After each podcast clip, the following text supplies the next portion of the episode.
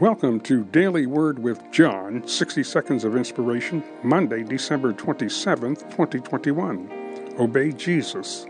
Matthew chapter 12, verse 13. Then saith he to the man, Stretch forth thine hand. And he stretched it forth, and it was restored whole, like as the other.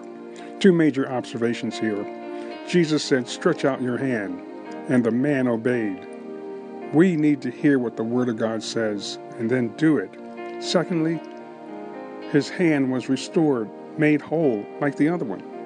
When God does a thing in your life, when He does miraculous, when He sends forth deliverance and healing, salvation, He does it all the way. God, Jesus, the Holy Spirit, and the Word of God, when we hear it, let us obey it. The blessing, the miracle is ours. Father, thank you for the Word of God today. We ask you in Jesus' name to save the lost, heal the sick, and deliver those that are bound according to the Word of God, we pray. In Jesus' name, Amen.